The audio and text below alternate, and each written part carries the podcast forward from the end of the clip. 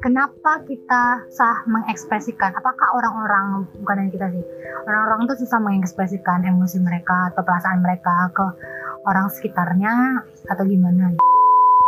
Kayak punya two layers of mind. Layers ya. Either of kita bilang aku marah, I am angry gitu. Itu artinya kayak kamu, diri kamu dan mind kamu itu kayak lagi sedang bersatu semuanya, dan marah itu seakan-akan jadi part of you.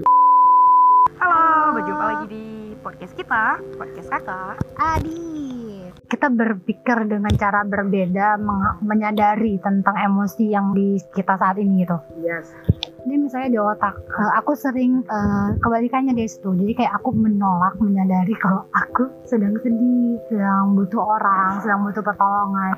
Aku dulu juga kayak gitu. Cuman as I read, terutama bukunya Haemin Sunim, I'm sure you know, di bukunya dia yang judul Love for Imperfecting.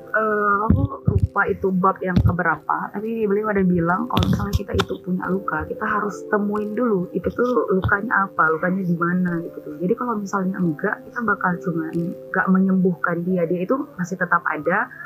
Cuman dia tertutup aja kayak jerawat yang di cover beda, kan bukan jerawatnya yang hilang. Jadi kalau misalnya ketika kita melampiaskannya dengan cara lari dari luka itu, kayak ini aku pura-pura gak sedih biar aku beneran jadi sedih, gak bisa sih sebenarnya. Tapi gak tahu ya, mungkin bagi sebagian orang bisa, tapi I think it's not a good choice ya. Lebih baik untuk mengenal dulu si luka itu biar kita bisa overcome. Kita pura-pura nggak sedih terus tiba-tiba jadi nggak sedih lagi, dia aku nggak ngaruh sih Kak. Jadi kayak temporary ya, nggak permanen ya. Itu kayak semakin membuat terus jauh sama diriku sendiri. Jadi kita semakin nggak kenal sama diri sendiri gitu. It's okay not to be okay. Iya, nggak masalah kalau misalnya kita bilang sama diri sendiri kalau ya sekarang aku lagi sakit. Kalau lagi sakit berarti kita sadar kita butuh obat dan kita akan cari obat itu, daripada kita bilang sama diri kita tuh nggak sakit. Padahal kita sakit, jadi kita nggak berusaha untuk cari obat. Nggak akan sembuh kan otomatis. Ya. Dan sebenarnya nggak butuh untuk dihilangkan juga, kita hanya perlu berdamai dan meresponnya dengan cara yang benar. Kok suatu waktu itu pernah kayak ngedown, sedown-downnya sampai kayak bertanya-tanya sendiri gitu kan. Apa Tuhan itu benar-benar masih peduli sama aku? Apakah dia malah sudah meninggalkan aku sekarang? Dan kalau misalnya Tuhan itu maha kuasa, maha segala-galanya, kok kita ini masih banyak yang menderita gitu. Kadang bukan Tuhan yang pergi, kadang kita yang menjauh dari Tuhan Kak. Ya pokoknya aku bertanyanya seperti itu gitu kan. Fortunately I got a very good book, tulisannya Ulil Absar Abdillah. Beliau autor yang cukup terkenal juga, pendiri kalau nggak salah ya pendiri jaringan Islam liberal. Jadi aku ngikutin beliau di Twitter.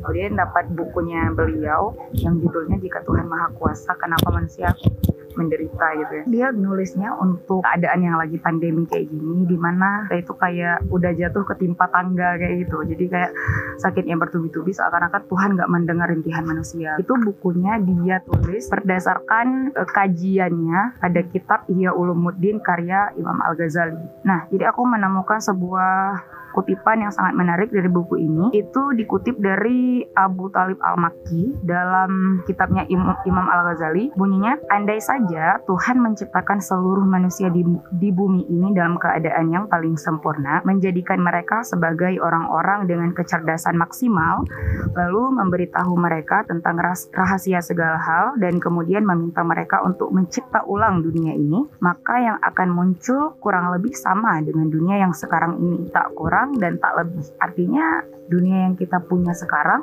itu udah cukup sempurna. Kalau misalnya diciptakan lebih dari ini lagi, juga keadaannya bakal kayak gini, gak ada yang berubah gitu. Jadi apa betul Tuhan itu gak maha kuasa lagi gara-gara kita itu menderita? Itu kan yang jadi pertanyaannya. Sebenarnya dalam surah Ali Imran itu for you who are Muslim, tapi kalau misalnya bukan, mungkin ada banyak referensi lain yang bisa dijadikan acuan. Itu ada ayat yang berkata, Tuhan kami tidak menciptakan segala sesuatunya dengan sia-sia. Segala sesuatunya itu pasti ada tujuannya. Jadi derita yang kita rasakan itu, ataupun derita yang kita rasa, kita pikir dia itu kita rasakan, bisa jadi itu sebenarnya bukan derita, tapi ladang pembelajaran baru, ujian untuk naik kelas. Siapa yang bisa naik kelas tanpa melalui ujian. Kalau misalnya kita bayangkan itu sekolah dan ujian, tentu ada bisa nggak bisanya kan. Nggak semua pertanyaan, nggak semua soalan dalam ujian itu bisa terjawab dengan benar gitu kan. Dan jawabannya sama. Jadi bisa jadi derita yang kita rasa itu, cuman kita aja yang pikir kita rasa itu derita. Sebenarnya itu bukan penderitaan, hanya sekolah. Kalaupun ada misalnya, tapi tidak separah itu. Iya, karena balik lagi kan, nggak mungkin yang namanya ujian itu dikasih di luar batas kemampuan kita gitu. Untuk hal ketika mencoba mengovercome-nya itu kita kadang-kadang merasa takut, gelisah, macam-macam. Itu kalau misalnya di dalam ajaran Islam sendiri, di Al-Quran telah dituliskan bahwasanya memang itu adalah jenis-jenis cobaan yang akan diujikan kepada manusia. Di Surah Al Baqarah ayat 155 kalau nggak salah ya. Yang pertama sekali disebutkan, kan ada beberapa nih, ada beberapa jenis ujian. Ujian yang pertama kali disebutkan itu adalah ketakutan. Wala nabluwannakum minal khaufi. Ini wajar aja kalau misalnya kita takut, gak kecapaian goals. Insecure, I think itu juga bagian dari takut sih, ya kan? Iya. Takut sih. Dan di ayat itu sendiri menyebutkan takut itu di urutan pertama. Artinya itu memang sesuatu yang wajar kayak gitu. Bukan sesuatu hal yang harus kita, wah aku kok takut apa Tuhan meninggalkan aku. Enggak, itu adalah ujian yang memang wajar dan itu kayak ujian tingkat pertama. Anda sedang diuji apakah bisa naik kelas atau tidak. Bukan berarti Tuhan sedang meninggalkan Anda. Ya, terus juga di dalam buku ini Ulil Absar juga menyebutkan tentang ada di suatu titik di mana kita itu jatuh yang kayak tadi itu sampai kita itu merasa kalau Tuhan meninggalkan kita, nggak mendengar rintihan kita. Nah, momen ini bisa disebut sebagai kayak the dark soul, the dark night kayak gitu yang kita punya, the dark moment of life gitu kan. Dan disitulah biasanya orang-orang itu kayak ada yang akhirnya menerima dengan lapang dada dan bisa berpikir jernih bahwasanya ini adalah ujian, bahwasanya ini adalah suatu ujian untuk bisa naik kelas dan lebih. Sebagian lagi dan ada sebagian lagi yang malah jatuh ke kehilangan kepercayaannya terhadap eksistensi Tuhan gitu kan. Disitulah ujian terberat kita. Kalau misalnya sudah bisa melalui itu berarti ya udah naik keimanannya, you want it. Wow, okay. How about your view? I don't know. Karena aku sudah merasa gimana? Beberapa waktu ini aku sedang mengalami itu dan merasa, dan aku baru tahu kalau rasa takut itu adalah bagian dari cobaan hidup yang itu malah tingkat pertama yang dikasih gitu. Kalau ditanya sekarang apakah sudah berhasil melewati atau enggak? Aku sedang berdamai sama diri sendiri, bukan kembali dari pelarian ya, lebih kayak menyadari bahwa yang selama ini aku lari nggak berguna gitu. Karena kalau aku lari dari rasa takutku sendiri, ya takut itu tetap akan ada. Kenapa aku selalu kayak melarikan diri dari semua rasa takut itu?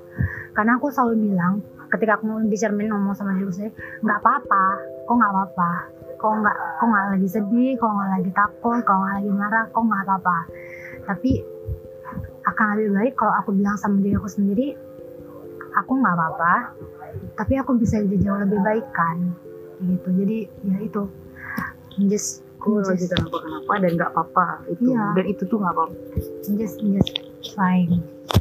What would you try to do sekarang itu salah satu ajaran Zen Buddhis yang juga sering disebutin sama Haemin Sunim ya, dan menurut aku itu cukup penting untuk dipraktekkan walaupun sulit. Be aware of your own awareness ya, gitu. Jadi tentang kesadaran kita sendiri, kita juga perlu harus sadar gitu kayak tadi. Karena kita punya two layers of mind. Jadi ada yang merasakan dan ada yang sadar kalau dia itu sedang merasakan suatu emosi. Jadi ketika kita bisa aware dengan our own awareness, itu bisa membantu kita untuk lebih mengerti emosi kita dan mengekspresikannya dengan cara yang lebih tepat.